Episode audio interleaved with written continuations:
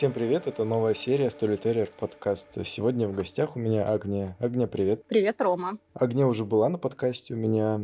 Я ее представлял как Аня Интерес, так что если кто-то давно слушает подкасты, вы, наверное, уже слышали с Агнией подкасты наши. Сегодня, Агния, я тебя позвал, потому что у меня очень интересный к тебе вопрос. Ты сейчас не в России. Расскажи, где сейчас ты и почему ты в этом месте?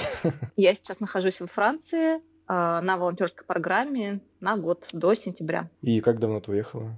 Я уехала 5 месяцев назад, получается, в конце сентября. Да, и буду находиться до конца августа, до начала сентября. У тебя уже, наверное, накопилось много впечатлений. Давай поговорим, не знаю, о таком явлении, как волонтерство. Просто я, видишь, я ни разу с этим не сталкивался, то есть не то, что даже не я не сталкивался, то есть из моих друзей даже всех, кого я знаю, то есть единственный ты человек, кого я знаю, кто участвует вот в таких программах. Не первая, да, у тебя программа волонтерства? Ты, как я знаю, ты уже ездила, да? Да, все верно. Тут ответ будет немножечко большой, постараюсь не потерять мысль.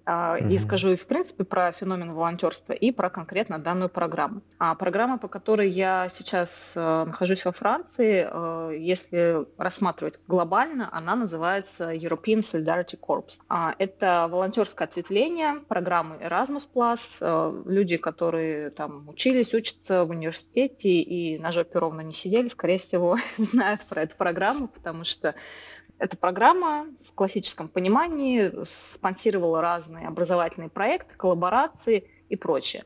Но, как я сказала, у них есть также волонтерское ответвление, достаточно мощное, которое, по сути, спонсирует различные организации в Европе, а также в партнерских странах, которые нуждаются в определенной волонтерской рабочей помощи. В чем профит для волонтеров, для тех, кто едет на эти программы? Профит в том, чтобы познакомиться с культурой, прежде всего, европейской, потому что эта программа была создана, это очень смешно, она была изначально создана для того, чтобы молодые люди из, скажем так, менее благополучных стран могли познакомиться с опытом жизни в Европе, с тем, как здесь устроены социальные институты, и что-то полезное для себя узнать, научиться чему-то, увести к себе в страну, и, соответственно, какие-то позитивные изменения там тоже в дальнейшем развивать.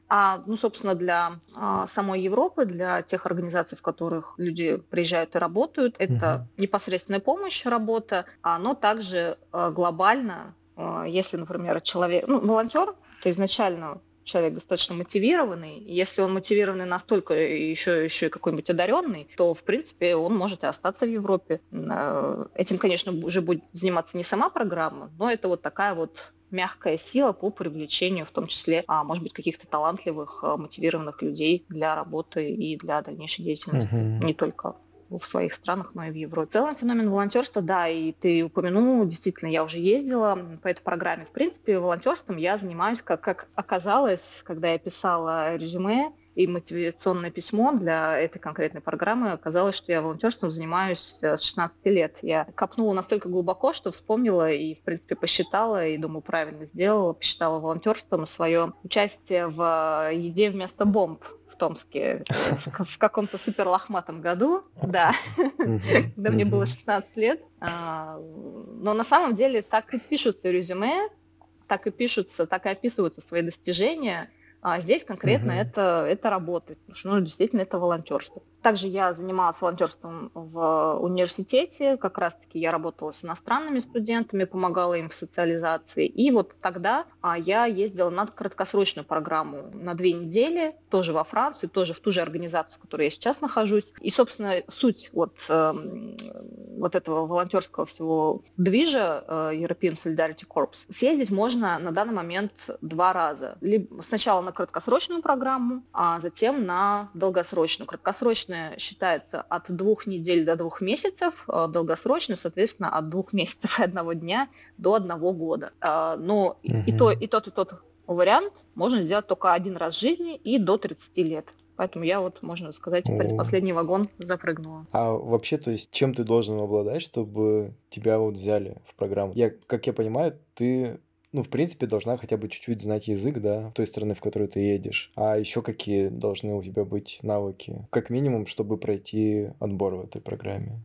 Все очень зависит от конкретной организации, в которую ты подаешься, и от того, что им нужно. Чаще всего каких-то специальных навыков не требуется, потому что волонтер – это человек, который не работает и не зарабатывает деньги на этом. От него не требуются специфические компетенции. Это человек, ну, скажем так, на подхвате, это помощник, который в том числе обучается в процессе своей деятельности.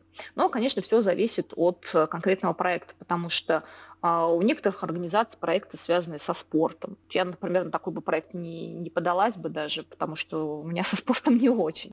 Очень много проектов, которые связаны с детьми, с мигрантами и с людьми с особенными потребностями. То есть различные там центры, социальные центры. Тут уже от тебя, от самого ты должен понимать, с чем ты будешь сталкиваться, определенный уровень эмпатии, определенный уровень терпения и выдержки. Язык тоже как бы момент такой плюс-минус, зависит от того, с кем ты будешь работать. Потому что, например, в центре, в котором я работаю, изначально язык местный не требуется, французский они не требуют. Это хороший плюс, но это не обязательно. И у нас, в принципе, вот есть люди, которые... У нас девочка, сейчас на 5-й месяц здесь находится из Японии, и она, ну, как бы она не начала говорить по-французски, и по-английски она тоже не супер классно разговаривает, но, тем не менее, она прекрасно справляется. Но наша конкретно программа предупреждает, что было бы неплохо, если бы вы в процессе начали учить язык, потому что люди, с которыми вы будете работать и общаться здесь, по большей части не разговаривают по-английски. Но, тем не менее, какого-то строгого ограничения нет. Но при этом, если, например, вы едете на проект, на котором вы будете, там, я не знаю, записывать подкасты на молодежном радио, а такой проект я видела, то, ну, там, понятно, требуется знание языка. Так что тоже есть варианты, скажем так. Но я думаю, что базовый английский, ну, хоть какой-то, он, тем не менее, требуется, в принципе, как и в любой поездке за границу. Ну, как бы это не проверяют, да? Тут все зависит от организации. Классически, как вообще происходит подача, скажем так, заявки. Ты заполняешь форму на сайте, находишь проект, заполняешь форму на сайте, заполняешь те документы, которые они тебя просят, потому что каждая организация свой какой-то особенный формат, это может быть заявка там на сайте, типа Google формы, могут просто попросить выслать там резюме, могут попросить мотивационное письмо, могут не просить мотивационное письмо. Затем они какое-то время тебя отсматривают и в дальнейшем приглашают или не приглашают на собеседование. В моем случае, когда меня позвали на собеседование, они не назвали это собеседованием, назвали просто разговором, чтобы, ну, скажем так, обсудить все важные моменты. А в письме уже написали: да, мы готовы вас взять, будем очень рады вас приветствовать в нашем центре, ля-ля-ля. 3:0. Вот. У нас центр более специфический. Конечно, есть организации, у которых отбор более строгий. И они будут там и собеседовать, и прям все будет достаточно серьезно. Но эта программа, по которой ты поехала, она с вашим университетом, в котором ты работала, они сотрудничают, да? То есть это программа... Ты должен быть студентом этого университета, чтобы по этой программе поехать, да? Или нет, как-то по-другому? Нет. Но классно, что ты помнишь этот момент, и очень хорошо, что ты его упомянул, потому что это тоже, ну, скажем так, важная вещь в структуре и реализации всех вот этих волонтерских проектов. История такая, что есть принимающая организация, в которую ты едешь в другую страну, а есть в твоей стране должна быть направляющая организация. То есть это какая-то организация, которая за тебя берет ответственность, оформляет свои документы и, ну, скажем так, поддерживает тебя в процессе всего твоего волонтерского опыта за границей. И когда я ездила в первый раз, было 5 лет назад, я действительно училась в университете, но там получилась такая связка, что направляющая организация в России, она находилась на тот момент в Нижнем Новгороде, она была в партнерстве с нашей волонтерской организацией в университете. И они решили совместно сделать такой нетипичный, скажем так, выезд, не индивидуальный проект, а группу волонтерскую собрать у нас в университете, чтобы вот отправить в центр на 2 недели на краткосрочную программу. Ну, собственно, так я туда и попала. Я заполнила заявку в нашем волонтерском центре, они меня отобрали, и вот мы уже совместно с ними, с направляющей организацией на стороне России, собрались и поехали. То есть ты можешь и не быть студентом, чтобы участвовать? Нет, и более того, на момент волонтерства, когда ты едешь на программу, ты не должен не учиться и не работать. Это прям требование. Ты должен быть свободен для твоей деятельности в той стране, в которую ты едешь. А если ты фрилансер? Допустим? Ну, скажем так, это не проверяется прямо вот с микроскопом и телескопом, это не отсматривается, но шанс есть. Я, честно говоря, не знаю, как это отслеживается. Есть, возможно, организации, вот сами куда ты приехал, они понимают, что ты там, например, халявишь, на компьютере на рабочем чем-то не тем занимаешься, не отрабатываешь свою норму часов, которые ты должен, как бы не выполняешь то, что должен делать на проекте, и они могут заподозрить, например, что ты либо ленивая жопа, либо работаешь где-то. В общем, конкретных механизмов не знаю, но, в принципе, да, наличие работы может быть основанием для исключения из программы, но вот прям у нас никто как-то досконально не проверяет это, не отслеживает. Главное, чтобы ты выполнял ту работу, для которой, собственно, ты приехал. А как-то заранее обговаривается? То есть, когда ты принимаешь участие в программе, тебе там, ну не знаю, говорят, чем конкретно ты будешь заниматься. То есть там вот у тебя там будут такие-то задачи, то есть ты должен там делать там какую-то норму, допустим, чего-то в день. Да. Такое было? Да, безусловно. Там, конечно, нет такого, что вот прям описывается досконально, хотя это прописывается в твоем контракте, потому что с тобой заключается контракт трехсторонний для волонтерской работы. Но, тем не менее, общие какие-то моменты, они обязательно описываются, но в любом случае, пока ты не приедешь, ты не поймешь, что это такое. А в моем случае конкретно мне сказали, ну это прописано в брошюре, это прописано на сайте, что у нас работа идет основная со вторника по пятницу. А мы работаем с 8:30 до 16:30. Работа связана у нас, но это уже конкретно, да, подбираясь непосредственно к деятельности, чем я занимаюсь на проекте. Чтобы ответить на этот вопрос, я расскажу, чем конкретно я сейчас занимаюсь в центре, ну и да, обращу внимание, что конкретно мне рассказывали заранее, потому что, безусловно, с тобой обсуждают заранее, что ты будешь делать. Ну, ты таким образом, собственно, и выбираешь проект. У нас это было прописано на сайте центра, в брошюре специальной, которая описывает деятельность. Но, тем не менее, пока ты не приедешь, до конца ты все равно не поймешь, что это такое. Ну, как было, по крайней мере, в моем случае. Но это были, скорее, такие детали, которые вот прям складывают общую картину. Какая-то общая канва работы, безусловно, есть. Итак, что вот у нас в центре? В принципе, стоит сказать, что я нахожусь в центре, который является частью организации всефранцузской волонтерской, молодежная французская волонтерское движение «Солидарите ДЖНС». И у них есть много, достаточно 8 или 10 центров по всей стране. Они называются делегации. И вот в одной из делегаций я, собственно, и работаю. У каждой делегации есть что-то общее, что-то различное. Чаще всего у нас здесь это работа, ну, скажем так, руками, но при этом с фокусом на какие-то социальные взаимодействия, на какую-то социальную тоже интеграцию. Собственно, в нашем центре, это один из самых больших центров организации, мы работаем с людьми, которые попали, ну, скажем так, в сложные жизненные обстоятельства. И таких людей у нас две категории. Это тинейджеры, которые не могут оставаться со своими родителями по тем или иным причинам, и им требуется, ну, где-то находиться. Так бы это были государственные шелтеры, но вот некоторых ребят перенаправляют к нам. И также это взрослые люди, которые, ну, скажем, не работали давно, или у них там были какие-то проблемы тоже определенные. Тинейджеры живут с нами в доме. Вот эти вот работники, они называются салахье, они приходят на работу со вторника по пятницу. Собственно, мы с ними и работаем. Что мы конкретно, чем мы занимаемся?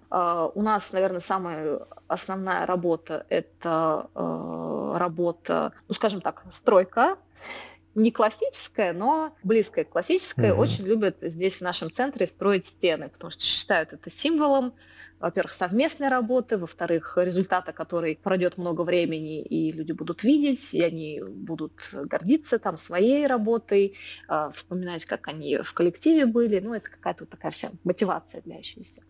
В общем, мы работаем на стройке и строим, ремонтируем стены, культурное наследие. Вот конкретно сейчас у нас в работе два объекта. Это фонтан и, собственно, непосредственно стена. То есть мы там таскаем камни, делаем всякие вот эти вот растворы. Я даже забыла, как это на русском называется. Красим, шпатлюем. Бетон, да, кстати, да. Вот мы буквально, что там это было в пятницу, укладывали бетонное основание для стены. И все это мы делаем. Затем у нас есть также работа на кухне. Каждый день мы готовим. Получается, каждый день у нас своя команда кухни, которая готовит для всех людей, которые находятся, работают сегодня в центре. Также есть какая-то определенная деятельность в самом доме. Постоянно надо что-нибудь ремонтировать, чинить, убирать. И также у нас, так как дом очень большой и есть территория сада, мы еще работаем в саду. Есть курочки у нас, тоже с ними мы немножечко работаем. И вот это все мы делаем все вместе, и в процессе общения происходит, собственно, та самая ресоциализация и восстановление душевных сил и веры в себя всех тех людей, которые попали в различные сложные обстоятельства. По сути, это чернорабочий, смешанный с работой наставника, психолога, да? Что-то типа такого? Что-то типа такого, да. Получается, не требуются у нас какие-то специфические психологические навыки. Вот как нам говорят, нам просто нужно быть самими собой. Потому что большинство из этих людей, с которыми мы работаем, они никогда не путешествовали, потому что у них не было ни финансовых, ни там еще каких-то возможностей для этого. И вы, по сути, для них являетесь теми самыми путешествиями, позволяете им и узнать что-то о других странах, и, в принципе, почувствовать себя, скажем так, нужными и важными, что кто-то хочет с ними общаться, поддерживать их, быть в контакте. Да, этого достаточно. Те люди, с кем вы работаете, это, в общей массе это кто? То есть это мигранты из каких-то других стран или кто? По поводу мигрантов на данный момент у нас 3 таких ребят, 2 из Афганистана и 1 из Судана. Но в основной массе это все-таки люди, которые живут где-то здесь, в окрестностях, в окрестных деревнях, в городах и просто так или иначе столкнулись с теми или иными трудностями. Но нюанс в том, что нам никогда напрямую и в деталях не рассказывают, у кого там какие конкретно трудности. Не говорят, что вот этот человек пил 20 лет, а теперь он решил не пить, а работать. Нет, так нам, конечно, не рассказывают. Но единственное, что нам сказали, что к нам в центр не берут людей, у которых были проблемы с насилием. То есть акторов насилия к нам не берут в центр.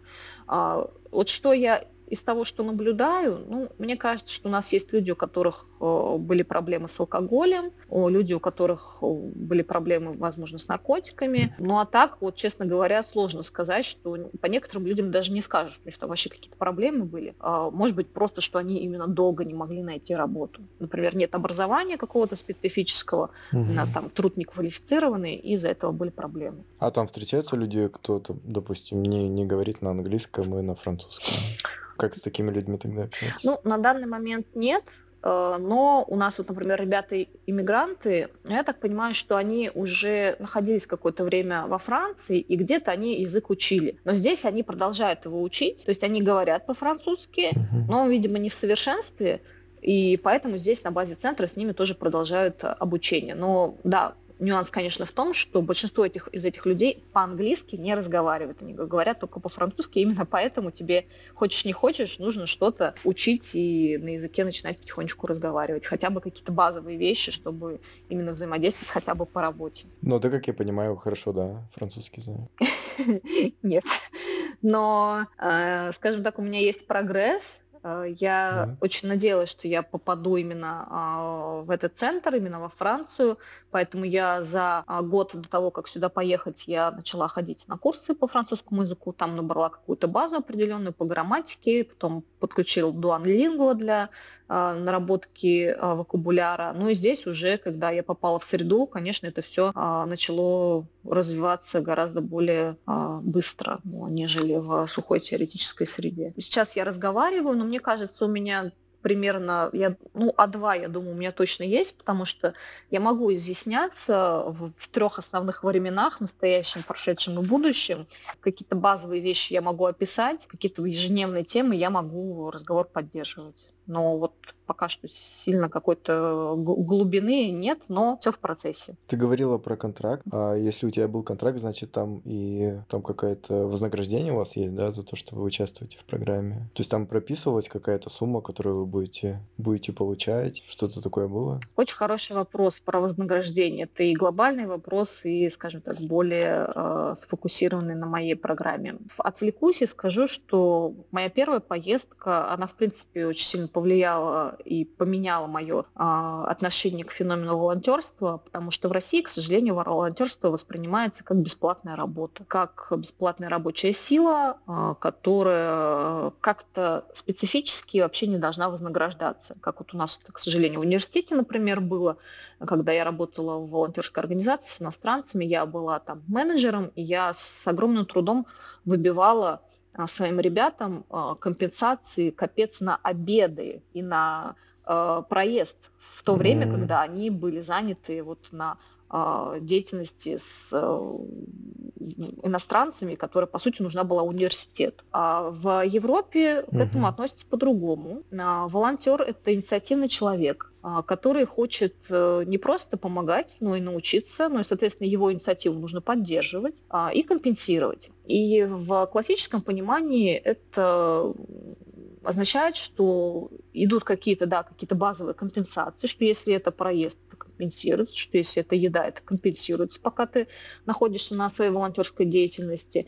Ну и плюс компенсацией также считается, что то, что ты учишься в процессе своей деятельности, ты приобретаешь какие-то навыки, это могут быть как hard skills, так и soft skills, которые тебе в дальнейшем пригодятся уже в твоей рабочей деятельности определенной. Если говорить про программу, на которой я сейчас нахожусь, она супер крутая тем, что она компенсирует, по сути, все. То есть проезд покрывается в пределах определенной суммы, но чаще всего это покрывает всю дорогу туда-обратно.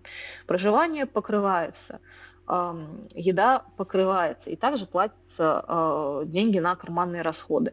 Вот в нашем центре мне очень нравится, как это все, скажем так, имплементировано, реализовано, потому что у нас... Получается, мы живем в центре, волонтеры все вместе, вот с тинейджерами, как я упоминала. Мы готовим и едим тоже вместе, то есть деньги на еду нам не выдаются напрямую, они идут в центр, и нам продукты закупаются.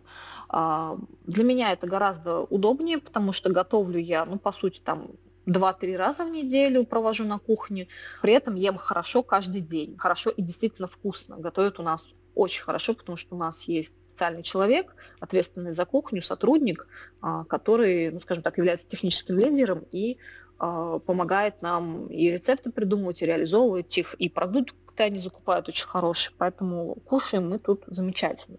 Ну и плюс, платят карманные расходы, но это не какая-то гигантская сумма. В нашем случае это 6 евро в день, соответственно, где-то примерно 180 евро в месяц. Это, на какие-то базовые вещи, которые у тебя нет, которых, скажем так, в центре. Но так как у нас, по сути, мы практически не пользуемся общественным транспортом, у меня пока что, я все еще не купила сим-карты, но скоро это сделаю, но тем не менее, пока что у меня этого расхода нет. То есть это, на чипсики, на шоколадке, если хочется. Если хочется, можно, конечно, эти деньги откладывать. Все равно ты же должна покупать, дезодоранты, прокладки, носки какие-нибудь. Это верно. То есть на это же больше уходит денег, чем 180 евро в месяц или меньше. Просто я не знаю, как у других людей, но я практически деньги здесь не трачу, потому что я очень много всего привезла из России.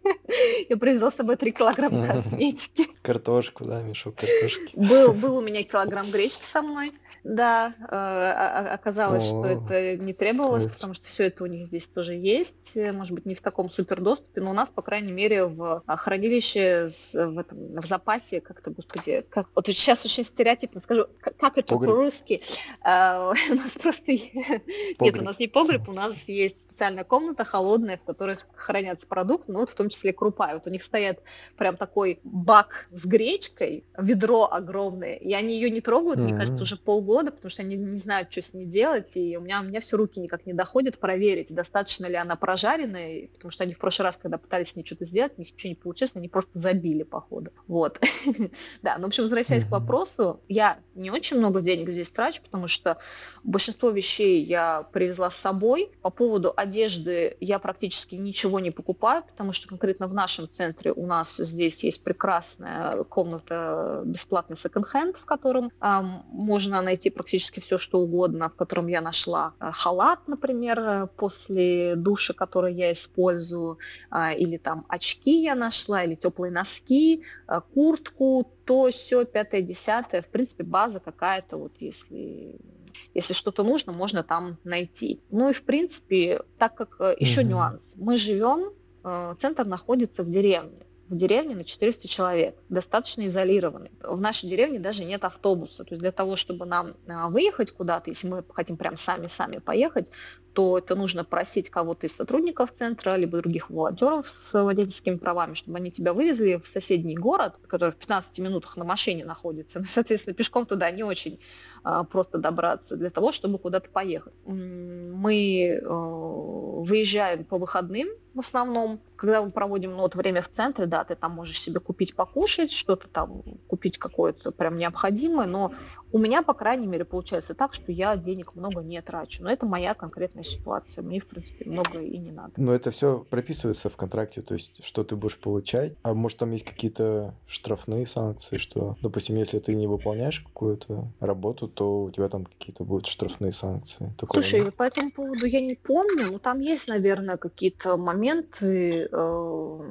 связанные с оценкой деятельности, но я, честно говоря, не помню точно, как это прописано, поэтому, наверное, просто так говорить не буду. Ну, понятно, что я уже упоминала, что если, например, волонтер... Есть, безусловно, возможность, скажем так, закончить проект раньше по той или иной причине, по инициативе той или иной стороны. Вот это прописывается. Потому что и направляющая, и принимающая организация, они получают деньги за тебя, за то, что они с тобой работают. И там вот я помню, что в контракте прописывается, сколько денег они получат в случае, если волонтер, скажем так, уедет раньше с проекта. Там, если, например, он уедет раньше, чем через месяц, через 6 месяцев, ну или там через 8 месяцев после начала проекта, там процентаж окончательных денег, он будет различаться, тех, которые они получат. А еще вопрос я забыл задать про визу. То есть сейчас же не так легко визу сделать. Вот, как у тебя было это? Вопрос интересный, потому что я думаю, что все зависит от ситуации и от страны. Во Францию я в том числе стремилась, потому что на данный момент у Франции одна из самых мягких визовых политик во всей Европе, наравне с ними только, наверное, Испания и Италия. И у меня, на самом деле, получилось визу получить очень легко, супер легко относительно. По крайней мере, быстро. Вот это я точно могу сказать, потому что я подалась, и буквально через 2 недели мне уже паспорт вернулся, хотя мне обещали, что вернется он только месяц будут рассматривать. А главное в этой ситуации очень внимательно отнестись, естественно, к подаче заявки, приложить все позитивное, что можно приложить, все документы, которые будет давать тебе направляющая организация, почитать очень внимательно, как заполнять анкету. Наверное, самым сложным оказалось записаться в визовый центр, хотя, по сути, это казалось сложным, и для многих людей это сложно, но в моем случае получилось очень быстро. Это колоссально быстро получилось, потому что я буквально за 1 ночь записалась в визовый центр, хотя многие люди не могут поймать слот, там, по несколько недель. И записываются, покупают каких-то платных ботов, оплачивают кому-то какие-то тоже там услуги. Я, слава богу, этого всего избежала.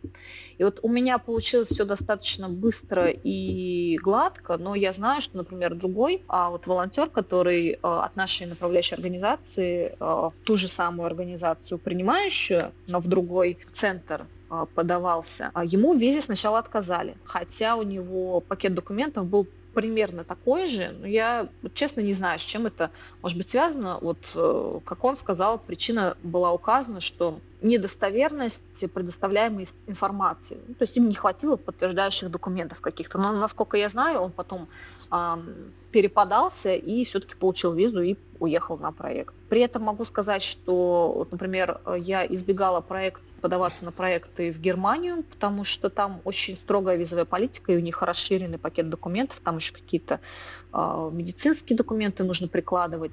И вот, например, я подала заявку на проект в Швеции, я бы, наверное, туда не поехала, и они бы меня, наверное, не приняли, потому что в Швеции для волонтеров нужно получать волонтерский ВНЖ, а заявка на него рассматривается 3 месяца. То есть тебя сначала должны отобрать на проект, а потом ты еще 3 месяца должен ждать ответ от посольства, который может тебя еще и завернуть. Поэтому, скорее всего, конечно, сама организация не будет связываться с такой историей. Но все возможно. Ребята из России, несмотря на то, что это стало сложнее, ребята из России все равно на проекты ездят. Ты там успела уже по деревне походить? А может, на дискотеку местную сельскую сходила? Ну, с сельскими дискотеками они только у нас, тут, можно сказать, проходят, потому что деревня, да, вот 400 человек, и здесь особо каких-то движников нету, только у нас основные движники. Но я успела сходить на панк-гиги.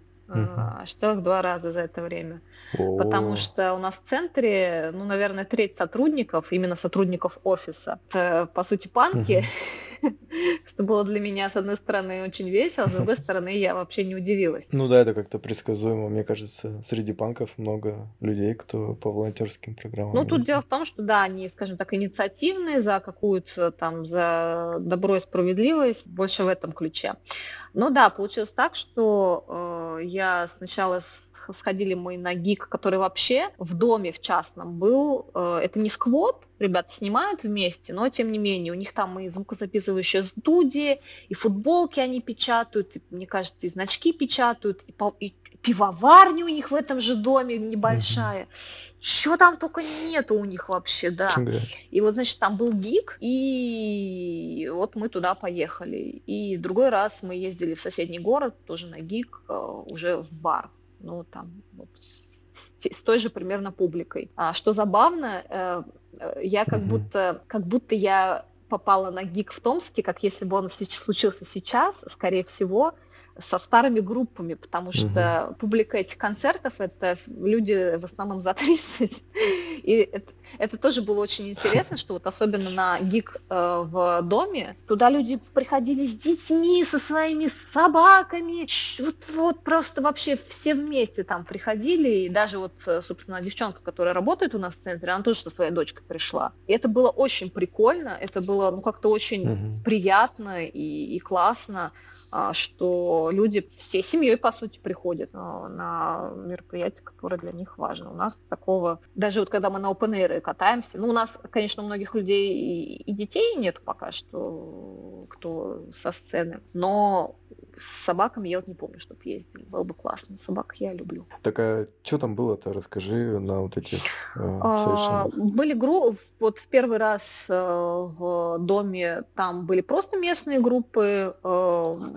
Нет, вру. Там приезжали ребята из Германии, то есть, получается, под них гиг собирали, ну и, соответственно, местные группы. Я из названий я запомнила только одно, и тут как раз местная команда, достаточно старая, насколько я поняла, Patens. Ну, такое очень приятное скримо, классное. Мне очень зашло. Остальных ребят просто не запомнила название, но там тоже был такой панк, вот ребята из Германии, которые приехали, это там девчонка на вокале с гроулом, ну вот по названиям сейчас не вспомню. Но, кстати, у меня афиша сохранилась, я могу скинуть, если сильно-сильно-сильно интересно. А второй раз там тоже в баре, получается, приезжал кто-то из гастролеров, но гик начался поздновато, поэтому я вот только мы две, получается, или одну даже группу послушали и поехали домой, потому что было уже поздновато. Но группа прикольная, и мне понравилось, что звук классный, прям то, что я бы слушала, скажем так, и за пределами концерта. Но это были бесплатные концерты? Или вот в доме это был фри-прайс. Причем очень классно было, что там они еще еду приготовили тоже по фри-прайсу, и веганскую, какую хочешь. Кстати, еще я забыла сказать, что раз у них пивоварня, у них и мини-бар есть еще в этом доме, поэтому там вот там какие-то вещи уже за деньги продавались. Второй концерт, он был за денежку, там, по-моему, 5 евро был вход. Ну, то есть это вот во Франции это средний прайс на концерт? Не могу сказать, потому что не сильно много ходила, но наверное. Я спрашивала, что если, например, это донат, то, где-то в районе 3-5 евро, это такой приятный минимум, либо середина, которую ожидают от себя получить. В принципе, по деньгам это примерно то же самое, что в Красноярске там сходить на концерт, типа 5 соток. А с панками там местными ты успела на концертах поговорить там? Какие у них проблемы, какие еще там у них? Прям на концертах совсем чуть-чуть. Я вот разговариваю с девчонкой, которая работает в центре. И плюс еще я нашла в городе, вот у нас ближайший большой город, Безансон, в 30 минутах на машине. Я там нашла буквально 5 минут пешком от центра, там анархистский книжный магазин. Я когда перед Новым годом ходила, выбирала подарки, случайно на него наткнулась, такая, нифига себе, прикол. Потому что, в России, например, это супер сложно представить. А там прям конкретно, там не то, что у них полочка, как в фаланстере, которые не полностью специализируются на таких каких-то вещах, а у них прям конкретно флаг висит анархистский в окне, и все, по сути, там посвящено этой теме, так или иначе. Полочка у них там анархизм для детей, например. Вот это у них полочка. А так тоже и какие-то у них там и брошюры, и значки, и все, что хочешь, теория и практика, наверное. Я вот увидела, что они там собираются, что у них лекции, обсуждения какие-то бывают. И плюс мы с чуваком, немножко пообщались. Больше пообщались, конечно, за ситуацию в России, не во Франции, но во Франции я знаю, что конкретно в этом месте, из-за того, что там тоже в городе достаточно много мигрантов, у них и правая, скажем так, сторона достаточно активная, но у них столкновения случаются, антифа город, скажем так, держит. А плюс еще я знаю, что как раз вот с этими ребятами я обсудила, я видела до этого в городе постеры «Еды вместо бомб», и оказалось, что как раз эти ребята из... там дяденька был, которому подполтинник, мне кажется, делают эту еду вместо бомб, и мы, в принципе, с девчонкой из центра мы обсудили, что как-нибудь мы можем съездить туда тоже и что-нибудь привезти, потусоваться, посмотреть, как это происходит у них, потому что у них это достаточно активно все проходит, по-моему, каждое воскресенье. Там не только, собственно, раздача еды, они обычно еще какие-то активности устраивают. То есть там это может быть ярмарка, это может быть мини-концерт, там какой-нибудь перформанс, что-то вот такое, лекция. Так что планирую посмотреть, что за движуха. Блин, прикольно. Надо было тебе с собой магазинов дать на английском языке, чтобы ты там раздавала ребятам, продвигала русский канал. Я так потихонечку общаюсь, рассказываю, что у нас как. У тебя получается, что понедельник, суббота, воскресенье, выходные, и ты 3 дня можешь своими делами заниматься. И так, и не совсем так. Официальные прям выходные у нас это суббота, воскресенье, а понедельник это скорее организационный день. Сейчас у нас по понедельникам утром идет курс французского языка. К нам приходит Беневоль, тоже волонтер, но не из нашего центра, а тетенька, которая раньше работала в школе преподавателем, и сейчас она нам преподает французский язык. И после обеда, получается, мы убираемся в доме, нашу жилую часть мы убираем, общие какие-то пространства, какие-то тоже вещи свои можно поделать. А суббота, воскресенье, выходные, но так как, например, готовка никуда не девается, то часть людей, она будет занята тем, что будет готовить для всех остальных ребят. Но мы распределяем это так, чтобы это не было такого, что, например, кто-то готовит все выходные. Это ты за эти 3 дня, понедельник, суббота, воскресенье, понедельник ты должен побыть в кухонной команде хотя бы один раз. И чаще всего на выходных мы куда-то выезжаем, либо мы едем в соседний город, вот в Безансон, либо мы едем на какие-то природные локации, и, получается, 2 раза мы выезжали в города, которые, ну, скажем так, вот в паре часов езды на машине, где мы просто вот в течение дня гуляли. Тут 1 раз мы ездили в Дижон, и 2 раз мы ездили в Кольмар. Это город, он на границе, ближе он к Германии, и это город, который своим архитектурным ансамблем вдохновлял Хаяо Миядзаки на оформление его некоторых работ, особенно «Шагающий замок Хаулу». Ого, вот. Прикольно. Ну и плюс, как бы, так как у нас проект социальный, по сути, совместное проживание с тинейджерами, если ребята у нас находятся в центре, то как бы мы, это такое, знаешь, где-то пограничное, мы все равно с ними взаимодействуем, у нас есть какие-то общие активности, и это отчасти тоже считается, ну, скажем так, работой. Но тем не менее, да, вот суббота, воскресенье и понедельник в целом более расслабленные. Просто все вот это я описываю к тому, что здесь...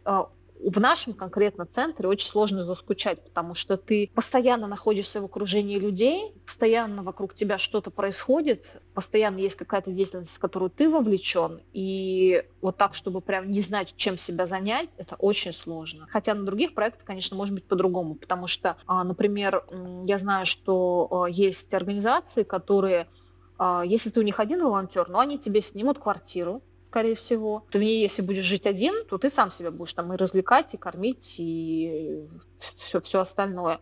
А есть проекты, на которых снимают одну квартиру на несколько волонтеров, ну там уже как бы чуть-чуть получше или похуже, смотря кто как относится к совместному проживанию. Тебя это устраивает? То есть у тебя нет желания там побыть одной или там куда-нибудь одной съездить? В целом меня это устраивает, потому что я понимала, к чему готовиться из вот своего предыдущего опыта в другой делегации 5 лет назад. В целом меня это устраивает, но да, я со временем поняла, что как для меня важно, скажем так, свое персональное пространство и время для себя, потому что последние несколько лет я привыкла к тому, что я возвращаюсь после работы, я провожу вечер, ну, скажем так, наедине с собой в своем пространстве, в своей квартире. Выходные точно так же, я сама решаю, или я выхожу в город, или я с кем-то встречаюсь, или я остаюсь дома, или я убираюсь, или я там что-то делаю для себя. А тут такого выбора, ну, как бы практически нет, потому что мы и живем в комнате по несколько человек, ну, и, как я сказала, постоянно друг с другом находимся. Но пока что усталость определенная есть, но она не какая-то колоссальная. Все-таки я стараюсь это отслеживать и тоже балансировать. Себя, скажем так, не перегружать коммуникации, если чувствую, что уже где-то на пределе нахожусь. Ну, возможность побыть одной там есть? Или нет, это вообще без вариантов? Ну, чисто теоретически есть, потому что ты можешь идти погулять, ты можешь там куда-нибудь... У нас есть, например, большое пространство, по сути, спортивный зал. А у нас есть там места общие, но менее популярные, скажем, ты можешь туда пойти с книжкой. У себя в комнате, но это не до конца, да, приватное пространство, потому что там есть соседи, и в течение дня они могут заходить, выходить, тоже там находиться в комнате. В общем, чисто теоретически, да, есть, можно что-то найти. Ну и практически тоже, да, а то я как-то так сильно грустно это формулирую, чисто теоретически, с намеком на то, что на самом деле нет. Но в целом ты уже 5 месяцев в этой программе, и, ну, в целом, то есть там больше плюсов, то есть как ты оцениваешь вот этот свой опыт? Тебе это больше нравится, или ты уже начинаешь о чем-то жалеть? Для меня это абсолютно большинство плюсов, и это, на самом деле, для меня было удивительно, как я изначально... Там прошел месяц, прошел 2, а у меня не наступает большой культурный шок, у меня не наступает тоска по родине. Я не понимала, как бы, в чем дело. Дело в том, что, во-первых, я была, скажем так, подготовлена уже определенным образом к нахождению в международной среде, потому что у нас здесь микс волонтеров из разных стран. Мы, да, разговариваем на английском языке в основном, но вот я... Получается, уже очень долгое время так или иначе общаюсь с иностранными студентами. Последние 4 года я вообще с ними именно прям работала. Для меня привычно говорить на английском языке постоянно. И вот, по крайней мере, с этим не было. Хотя я знаю, что у многих ребят есть проблемы с этим. Им очень сложно переключиться на постоянный разговор на иностранном языке. Это очень большой фактор культурного шока. А плюс у меня здесь нет проблем с едой, потому что у центра одна из ценностей – это поддержка, во-первых, локальных производителей, а во-вторых, стремление к как можно меньшему влиянию негативному на окружающую среду. Соответственно, у нас снижено потребление мяса в центре, мы мясо едим только 2 дня, точнее как, мясо готовится только 2 дня в неделю, 1 день в неделю рыба, а все остальные блюда, они вегетарианские либо веганские. То есть для меня абсолютно здесь никакой проблемы нет с едой. Угу. Я ем, ну, мне кажется, лучше, чем я ела в России, потому что разнообразно, свежая еда каждый день практически, и очень хорошие продукты, потому что они закупают не просто на местных рынках, а на органических всяких фермах и в магазинах. Стараются больше такую хорошую еду покупать. Ну и потом у нас достаточно приятный коллектив подобрался, волонтерский и офис тоже. Поэтому я не испытываю каких-то проблем. Я просто влилась относительно быстро в работу, и просто ты, так как есть деятельность, нет времени там думать о том, как плохо или хорошо, ты просто фигачишь. Ну, по сути, это работа, да? То есть ты воспринимаешь это как работу полноценную? Это, безусловно, работа, потому что мы работаем, но масло масляное, простите. То есть нет такого, что мы какой-то фигнёй занимаемся. Вот, я уже сказала, что позавчера в пятницу я бетон мешала и раскладывала. До этого я целый день провела на кухне. И ну, это работа, это... Не сказать, что какая-то легкая деятельность. Но при этом морально это гораздо легче, чем моя, например, работа в России. И в том числе из-за того, что бюрократии гораздо меньше, ну и в том числе из-за того, что, например, в России я была менеджером, и я отслеживала, да, была ответственна за процессы в большей степени. Здесь я скорее получаю задание и его делаю, и поэтому у меня нет такой груза ответственности на плечах. Ну и плюс... В принципе, атмосфера здесь более дружелюбная в этом отношении. Ну, а в целом, видишь, ты же уже была на разных волонтерских программах. И если просто оценивать, то есть там есть же какие-то минусы. То есть ты можешь оценить уже, ну, как-то объективно, ты можешь судить. Или чисто одни плюсы, и все нормально, все круто организовано, все так, как и должно быть. Ну, скажем так, есть особенности и есть сложности. Вот такого, что прям это был жирный минус, у меня до сих пор ощущения нету. Особенности – это вот особенности конкретного проекта, потому что некоторым ребятам может быть тяжело, потому что они не привыкли к такому формату существования.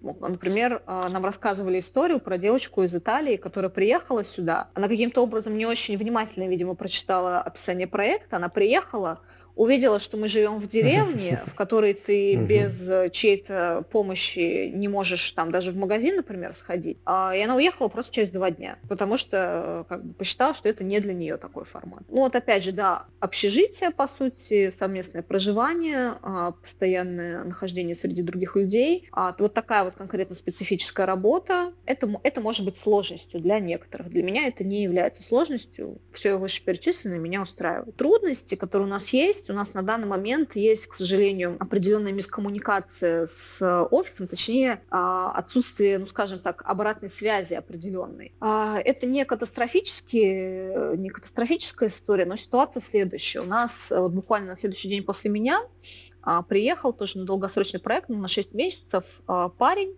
из другой страны, и он, ну, скажем так, с ментальными особенностями, ну, скажем так, наверное, это что-то где-то аутический спектр, проблемы с социализацией, проблемы с эмпатией, проблемы с какими-то такими базовыми социальными взаимодействиями. Собственно, в чем суть проблемы? Суть проблемы в том, что нас, во-первых, никто не предупредил, что с нами будет работать такой волонтер, а он полноценный волонтер, то есть мы его как бы, он на одном уровне с нами.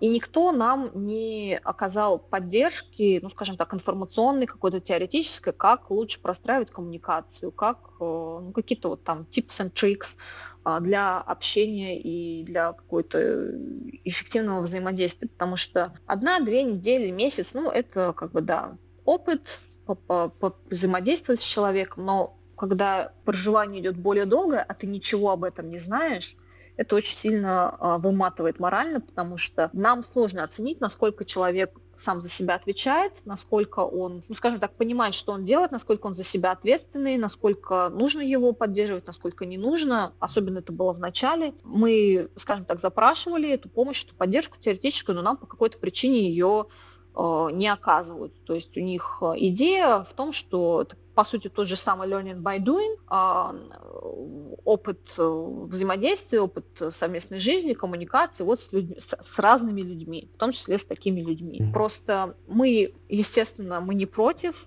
с ним жить, с ним общаться, вовлекать его в деятельность, помогать ему в работе в том числе, потому что он не говорит по-французски и требует, скажем так, больше внимания к себе в работе, которая требуется. Но при этом нам бы хотелось, чтобы когда мы, например, выезжаем вот как раз-таки куда-то в свободное время, чтобы нам не нужно было держать в голове, что мы должны не терять его из виду и проверять, чтобы он там, не знаю, не выбегал на дорогу, не повышал голос на других людей, что у него случается, такой микс, скажем так, его ментальных особенностей и его индивидуальных качеств, что вот он громко разговаривает, и люди, которые его не понимают, могут подумать, что он просто на них орет и как-то агрессивно в их сторону что-то делает. Немножко вот здесь у нас коммуникация как-то хреновенько идет, но в остальном в принципе, вот все вопросы, которые у нас есть, по сути, можно прийти, стучаться в офис практически каждый день, получить ответ на вопрос. Не настолько это критично, но это тоже, опять же, опыт. Это опыт, как ты с такими проблемами организационными, а это организационные проблемы, как ты с ними справляешься. Но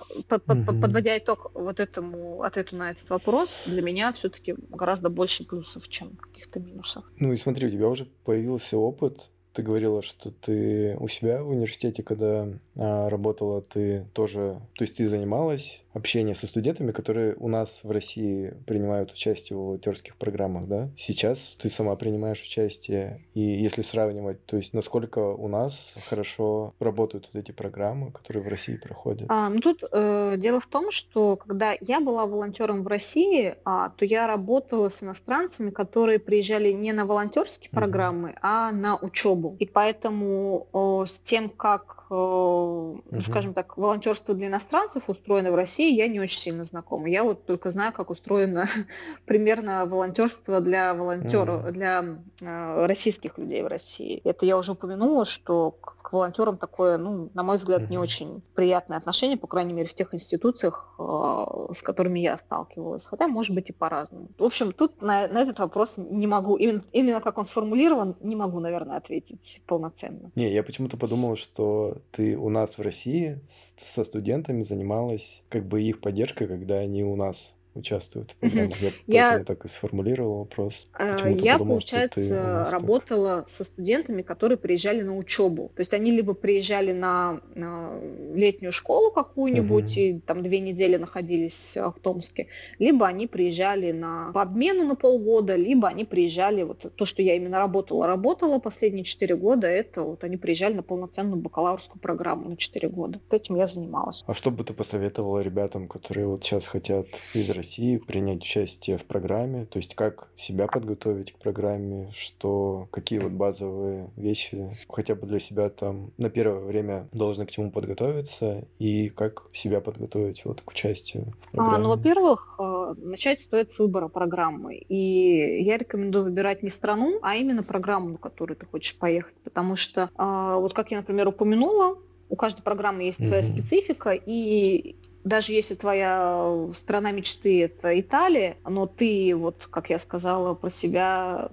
абсолютно ноль в спорте, наверное, нет смысла подаваться на спортивную программу, даже если она в Италии. Нужно подаваться именно туда, куда у тебя лежит сердце, что тебе интересно, какая деятельность тебя как минимум интересует, и ты себя видишь в ее реализации. А затем в процессе подачи заявки, я рекомендую не стесняться и делать это уверенно и методично, относиться к этому примерно так же, как рекомендуют относиться к вот сейчас рассылке резюме по IT-компаниям. Важные правила по рассылке резюме. Готовьте резюме, адаптируйте резюме под каждую вакансию. И здесь точно так же. Ты адаптируешь, ты готовишь какую-то базу, описываешь себя, но какие-то нюансы корректируешь относительно каждой программы, на которую подаешься. Если очень сильно хочется попасть на какой-то конкретный проект, не стесняйтесь, напомните себе, если вы даже не получили ответа, потому что, как, например, у меня получилось, а мне получилось так, что, судя по всему, они потеряли мое письмо где-то у себя там в почте, оно в спам попало, и не сразу они его даже увидели. Такая вероятность тоже есть, поэтому напомните себе через 2 недели, если вы очень хотите конкретно эту программу, вежливо, культурно, как это опять же рекомендуется по правилам делового этикета, совершенно не лишнее. Но при этом и не долбить сразу же с наскока, после того, как вы заполнили заявку, через 2 часа. А вы уже посмотрели мою заявку? А вы же посмотрели мою заявку? Ну, то есть какая-то золотая середина. А затем, когда на проект вас отобрали, ну да, вот очень все аккуратно и осторожно с визой, с оформлением, со всеми документами, и больше узнать про проект, про то место, в которое вы поедете, чтобы не оказалось, что там какие-то сюрпризы, которые вас не устраивают. Не бояться задавать вопросы тем людям, к которым вы едете. И это тоже, кстати, очень важный момент, потому что дело ведь не в том, чтобы вас... Дело не только в том, чтобы отобрали вас, но и дело в том, чтобы вы попали в хорошее какое-то место, потому что, к сожалению, все равно случается редко, но случаются ситуации, когда принимающая организация, ну, скажем так, не очень хорошая. Может быть, либо новый какой-то проект, либо просто, в принципе, там какие-то ситуации спорные. Не бойтесь спрашивать, задавать вопросы, чтобы, если что, увидеть какие-то, да, красные флаги. Вот на собеседовании не только вам задают вопросы, вы тоже задайте вопросы, посмотрите, как вам отвечают.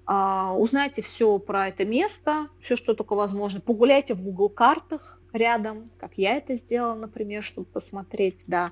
Посмотрите, какие там есть магазины, посмотрите, что там продается, посмотрите, какие там, да, есть развлечения, если для вас важно вот ходить на концерты, будет ли у вас такая возможность, если там для вас важно быть поближе к природе, будет ли у вас такая возможность. Ну и смотрите, что конкретно, в какую страну вы едете, потому что, если, например, говорить про Францию, я бы все равно рекомендовала какой-то, ну, хоть что-то на языке выучить заранее, потому что французский хоть и похож, но все-таки это не английский. И есть такой стереотип про французов, что они не любят разговаривать на английском. Такое у меня, по-моему, не встречалось, но мы это обсуждали, что да, к сожалению, такое бывает. Так что просто, чтобы и навигацию какую-то проще реализовывать на местности и в меньшей степени подвергаться тому самому культурному шоку, что-то вот из местного языка, конечно, было бы здорово выучить заранее. Ну а так, да, быть открытым к новому опыту, не бояться сложностей, но при этом и не молчать, если сложности какие-то есть, потому что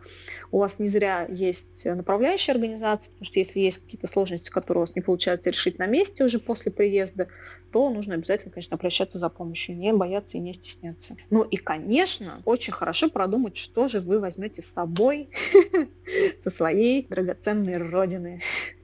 Все важное для вас. На твоем пути что лучше всего брать? Ну, помимо там гигиенических вещей, помимо запаса одежды, что еще, как тебе кажется, важно взять с собой и нужно? Ну, это, безусловно, те лекарства, во-первых, которые для вас важны постоянно, и лекарства на каждый экстренный случай, там, на кровотечение, на несварение, на головную боль, потому что в Европе с лекарствами без рецепта гораздо хуже, чем у нас, ну и, в принципе, они гораздо дороже. Вот у меня тут был случай, когда я была тоже в поездке на семинаре в другом городе, и я заболела, простудилась, у меня сильно болело горло, болели уши. И я купила в аптеке Strepsils и борную кислоту, и я заплатила за это 20 евро. Это очень дорого, на мой взгляд. О.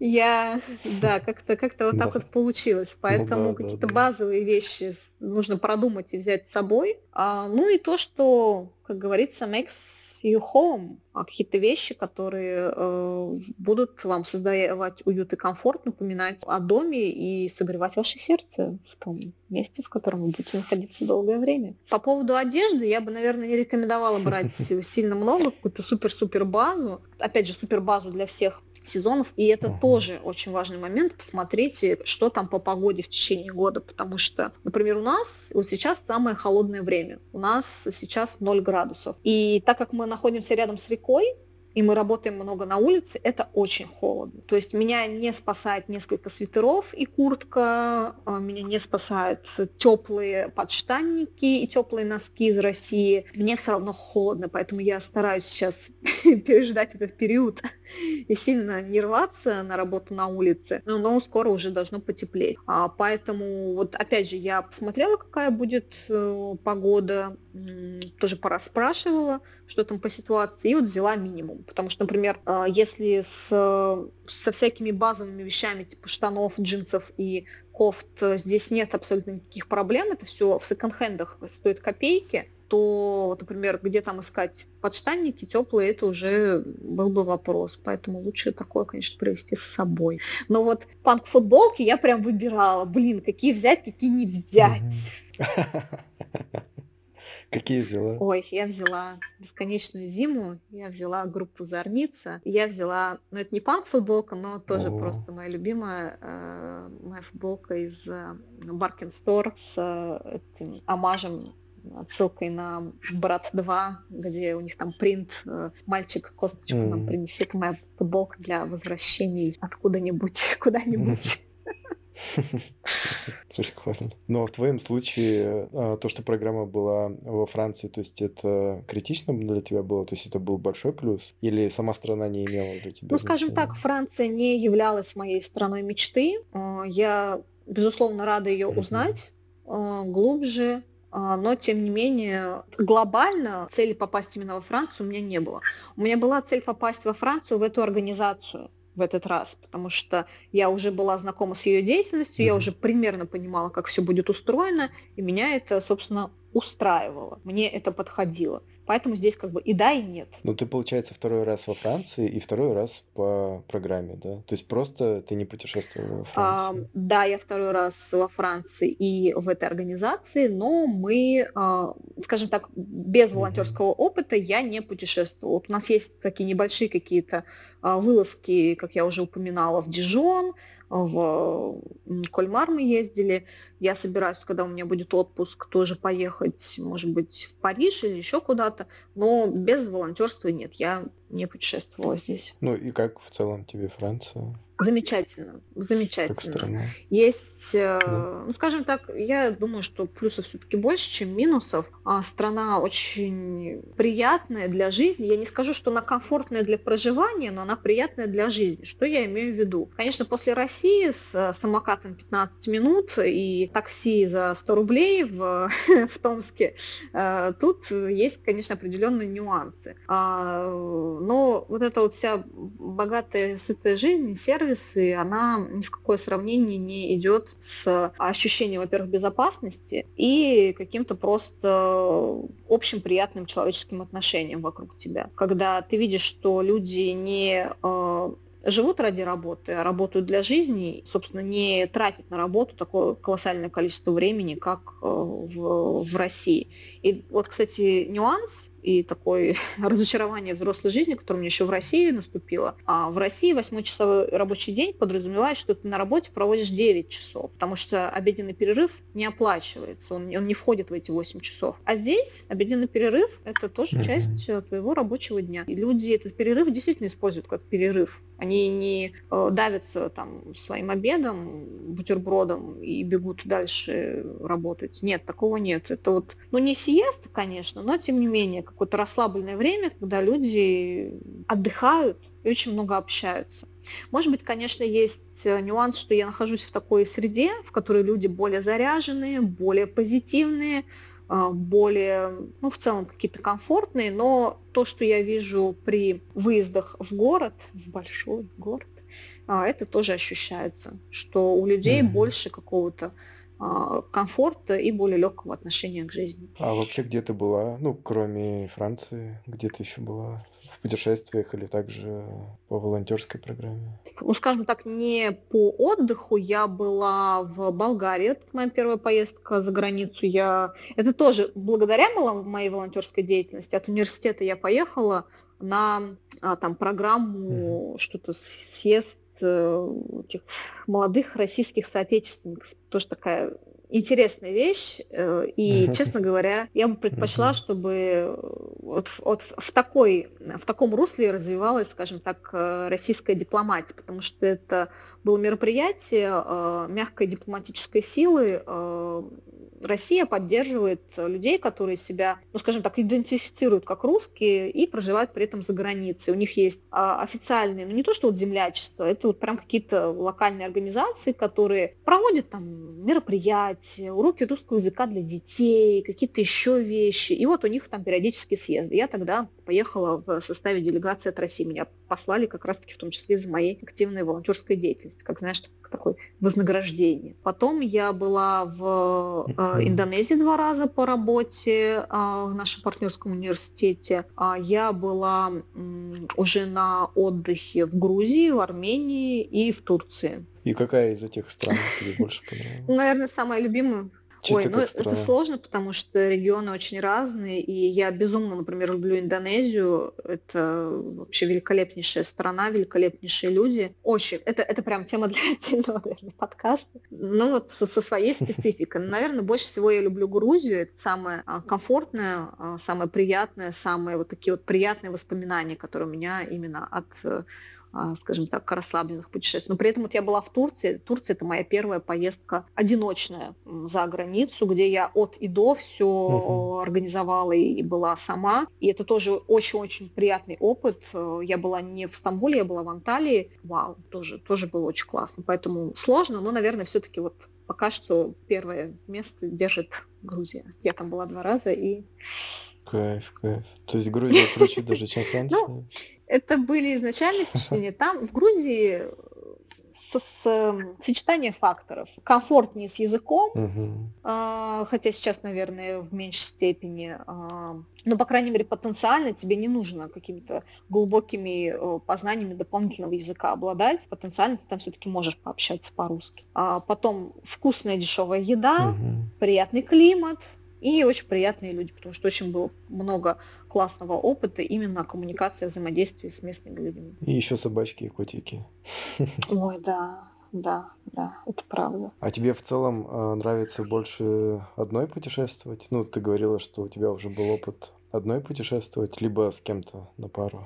Здесь нет преференции. Или это просто 2 разных опыта? Да, я скорее склоняюсь к тому, что это 2 разных опыта, и есть плюсы и минусы и там, и там. Я думаю, что каждому человеку нужно просто, если у него есть возможность выезжать, иногда это делать с кем-то, иногда это делать одному. Потому что опыт разный, и в каждом можно найти что-то вот именно особенное и приятное. И я думаю, что все-таки путешествие одному, это, с одной стороны, это важное время для себя, с другой стороны, это важное время взросления в том числе, потому что не то, что ты за все сам ответственный, ты там за все сам платишь и прочее. Нет, это скорее как просто моральная возможность самому себе давать шанс проводить время только для себя и только с собой. Это, знаешь, вот из серии, как некоторые люди не могут себе морально позволить одним ходить в кафе или одним ходить в кино, потому что, ну надо же, ну как я буду там сидеть один есть, я вот не понимаю, а как это? Я дома один, я могу и дома поесть пельмени. Ну да. Так что, думаю, и то важно. У тебя как с Францией? То есть ты бы, когда у тебя закончится программа, ты бы потом хотела съездить еще полноценно, просто попутешествовать по Франции? Либо сейчас то, что ты уже увидела, у тебя, в принципе, сложилось какое-то мнение о стране, и, в принципе, ты бы не стала тратить там свой следующий отпуск на Францию, а поехала бы там в другую страну, где ты не была еще. Слушай, это хороший вопрос. Наверное, все-таки к 2-му варианту я склоняюсь, потому что я надеюсь, за время, которое я здесь буду находиться, еще поездить по стране и в целом, какое-то общее впечатление сложить. Европа, она и разная, и одинаковая. Я могу сейчас такой тезис выдвинуть, потому что, хотя я была, по сути, из европейских стран только в Болгарии и во Франции полноценно, тем не менее, у меня есть опыт обучения, скажем так, то, что связано с культурой, с историей. То, что я сейчас представляю перед глазами, это архитектура. С одной стороны, она очень много схожего, но все равно ты найдешь какие-то особенности, нюансы в каждой стране. еда нужно попробовать в каждой стране, там еще что-то. Ну, о Франции мне кажется, все-таки сложилось уже какое-то впечатление. Я бы, наверное, попутешествовала и по другим европейским странам, чтобы как раз-таки их особенности, в том числе узнать, пощупать, попробовать и тоже сложить уже не теоретическое, а вполне себе практическое впечатление. Может, я осталась... Что-то еще хотела рассказать. Так, давай посмотрим. Просто, видишь, я почему-то думал, что у нас будет про путешествия сегодня подкаст. И как у меня вот есть про релокацию, я разным людям про разные страны одни и те же вопросы задавал, чтобы потом было легче оценивать, когда люди слушают подкаст про разные страны, но, в принципе, я спрашиваю про одно и то же, и легче сравнивать тогда. У меня уже, не так много стран осталось, и не так много людей, с кем я хотел бы про релокацию поговорить. И я хотел вместо релокации вводить тему путешествий, и потом, допустим, с людьми разговаривать про путешествия, про разные страны. И поэтому я вот такой список подготовил и скинул тебе. Но видишь, у нас больше подкаст получился про волонтерскую программу и вообще про волонтерство. Ну и получилось, что мои вопросы, они не особо к сегодняшней теме не подходят. То есть вот твои больше подошли вопросы, лучше раскрыли, естественно, твоими вопросами тему. Но, может, еще что-то осталось у тебя, что ты бы хотела? Да, я просто тоже видела наш разговор все-таки больше в русле релокации, потому что волонтерство, давай скажем прямо, это все-таки есть возможность после этого как-то зацепиться и остаться. То есть это тоже вариант релокации. И так как я здесь нахожусь долгосрочно, это временно, но тем не менее релокация. Поэтому я рассматривала, конечно, в этом ключе и думала, что какие-то вопросы из твоих, они, все-таки подойдут. Давай я сейчас посмотрю из списка и посмотрим. Вот, давай ты пока, будешь смотреть, а я немного вставлю еще в подкаст. Сегодня необычный подкаст, то есть ты сегодня попала в такой праздничный подкаст, потому что именно этот подкаст выходит на годовщину подкаста Storyteller, то есть меня... ровно год, как я выпускаю подкаст. Вау, Рома, поздравляю. Да, спасибо. Все, кто слушает, спасибо, что целый год провели со мной, то есть слушали мои подкасты. На самом деле я не думал, что целый год у меня будет. То есть я думал, максимум несколько выпусков выйдет. Я еще не понимал, насколько вообще я способен записывать подкасты, как у меня все это сложится. Получилось, что я уже целый год выпускаю подкасты. Спасибо, что слушаете. Спасибо, что подписываетесь, ставите лайки. Если вы не ставили еще ни разу лайк, поставьте, потому что, это все-таки такой необычный выпуск будет. Это праздничный выпуск, так что все, кто слушает, обязательно поставьте лайк или подпишитесь, если вы еще не подписаны на площадку, на которую слушаете. Также в описании будет ссылка на карту с донатами, можно кинуть донат, потому что я не один записываю подкасты, а еще есть Миша, который делает большую часть технической работы, то есть Миша звук налаживает, то есть каждый выпуск, помимо меня, еще есть Миша, который делает весь бэкэнд выпуски, и он тоже очень много старается, и если я какие-то еще там слова благодарности получаю, то про Мишу вообще никто не вспоминает, а Миша очень большой вклад вносит, и поэтому, если вы кинете донат, Миша хотя бы себе пиво купит. Хотя бы какой-то будет профит. На самом деле я очень благодарен Мише за то, что он все это делает. То есть, естественно, я не плачу Мише. Миша это все на энтузиазме делает, как и я. Поэтому, если у вас есть лишний полтишок или соточка, киньте Мише на пиво, потому что он живет в Москве, и там пиво дорогое. Вот. А в целом, спасибо, что слушаете целый год уже подкасты мои. Надеюсь, у меня это все желание не отпадет, и я буду только лучше делать подкасты.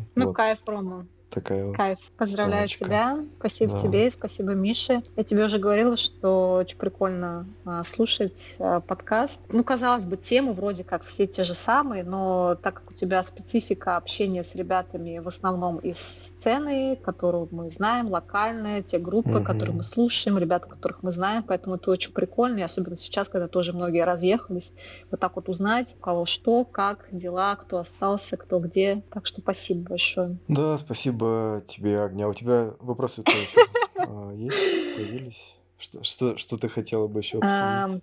Наверное, просто как итог я скажу, что волонтерство — это история достаточно специфическая, она, безусловно, не для всех, но если она для вас, если вы решите это попробовать, то это в любом случае будет достаточно незабываемый и важный опыт для вашей жизни. Потому что что взять из опыта, решаете вы сами, но сама такая возможность, она очень-очень крутая. Поэтому, если возможность такая есть, если желание такое есть, пробуйте, не откладывайте жизнь на завтра. Вот, собственно, как я сказала, что я запрыгнула в предпоследний вагон. Мне здесь уже на проекте исполнится 30 лет. Это возможно, это допускается. Ну, вот так и получается. Делайте то, что нравится, кайфуйте. Кайфуйте! Можно процитировать великие некоторые высказывания. Верьте в себя, двигайтесь по какой-нибудь классной, интересной дороге, которую вы выберете. Спасибо, Агния, что пришла на выпуск. Было очень познавательно. Я узнал много нового про такое движение. Я не знаю, можно это... Ну, волонтерское движение, феномен волонтерства, да, можно так сказать. Да, так что спасибо, Агния. Спасибо тебе, что пригласил. И спасибо, что приютила, когда я подавал на визу. Банк взаимопомощи. О, да, вообще, кайф. Ладно, Агния, пока. Давай, пока-пока. Было приятно тебя слушать. Взаимно.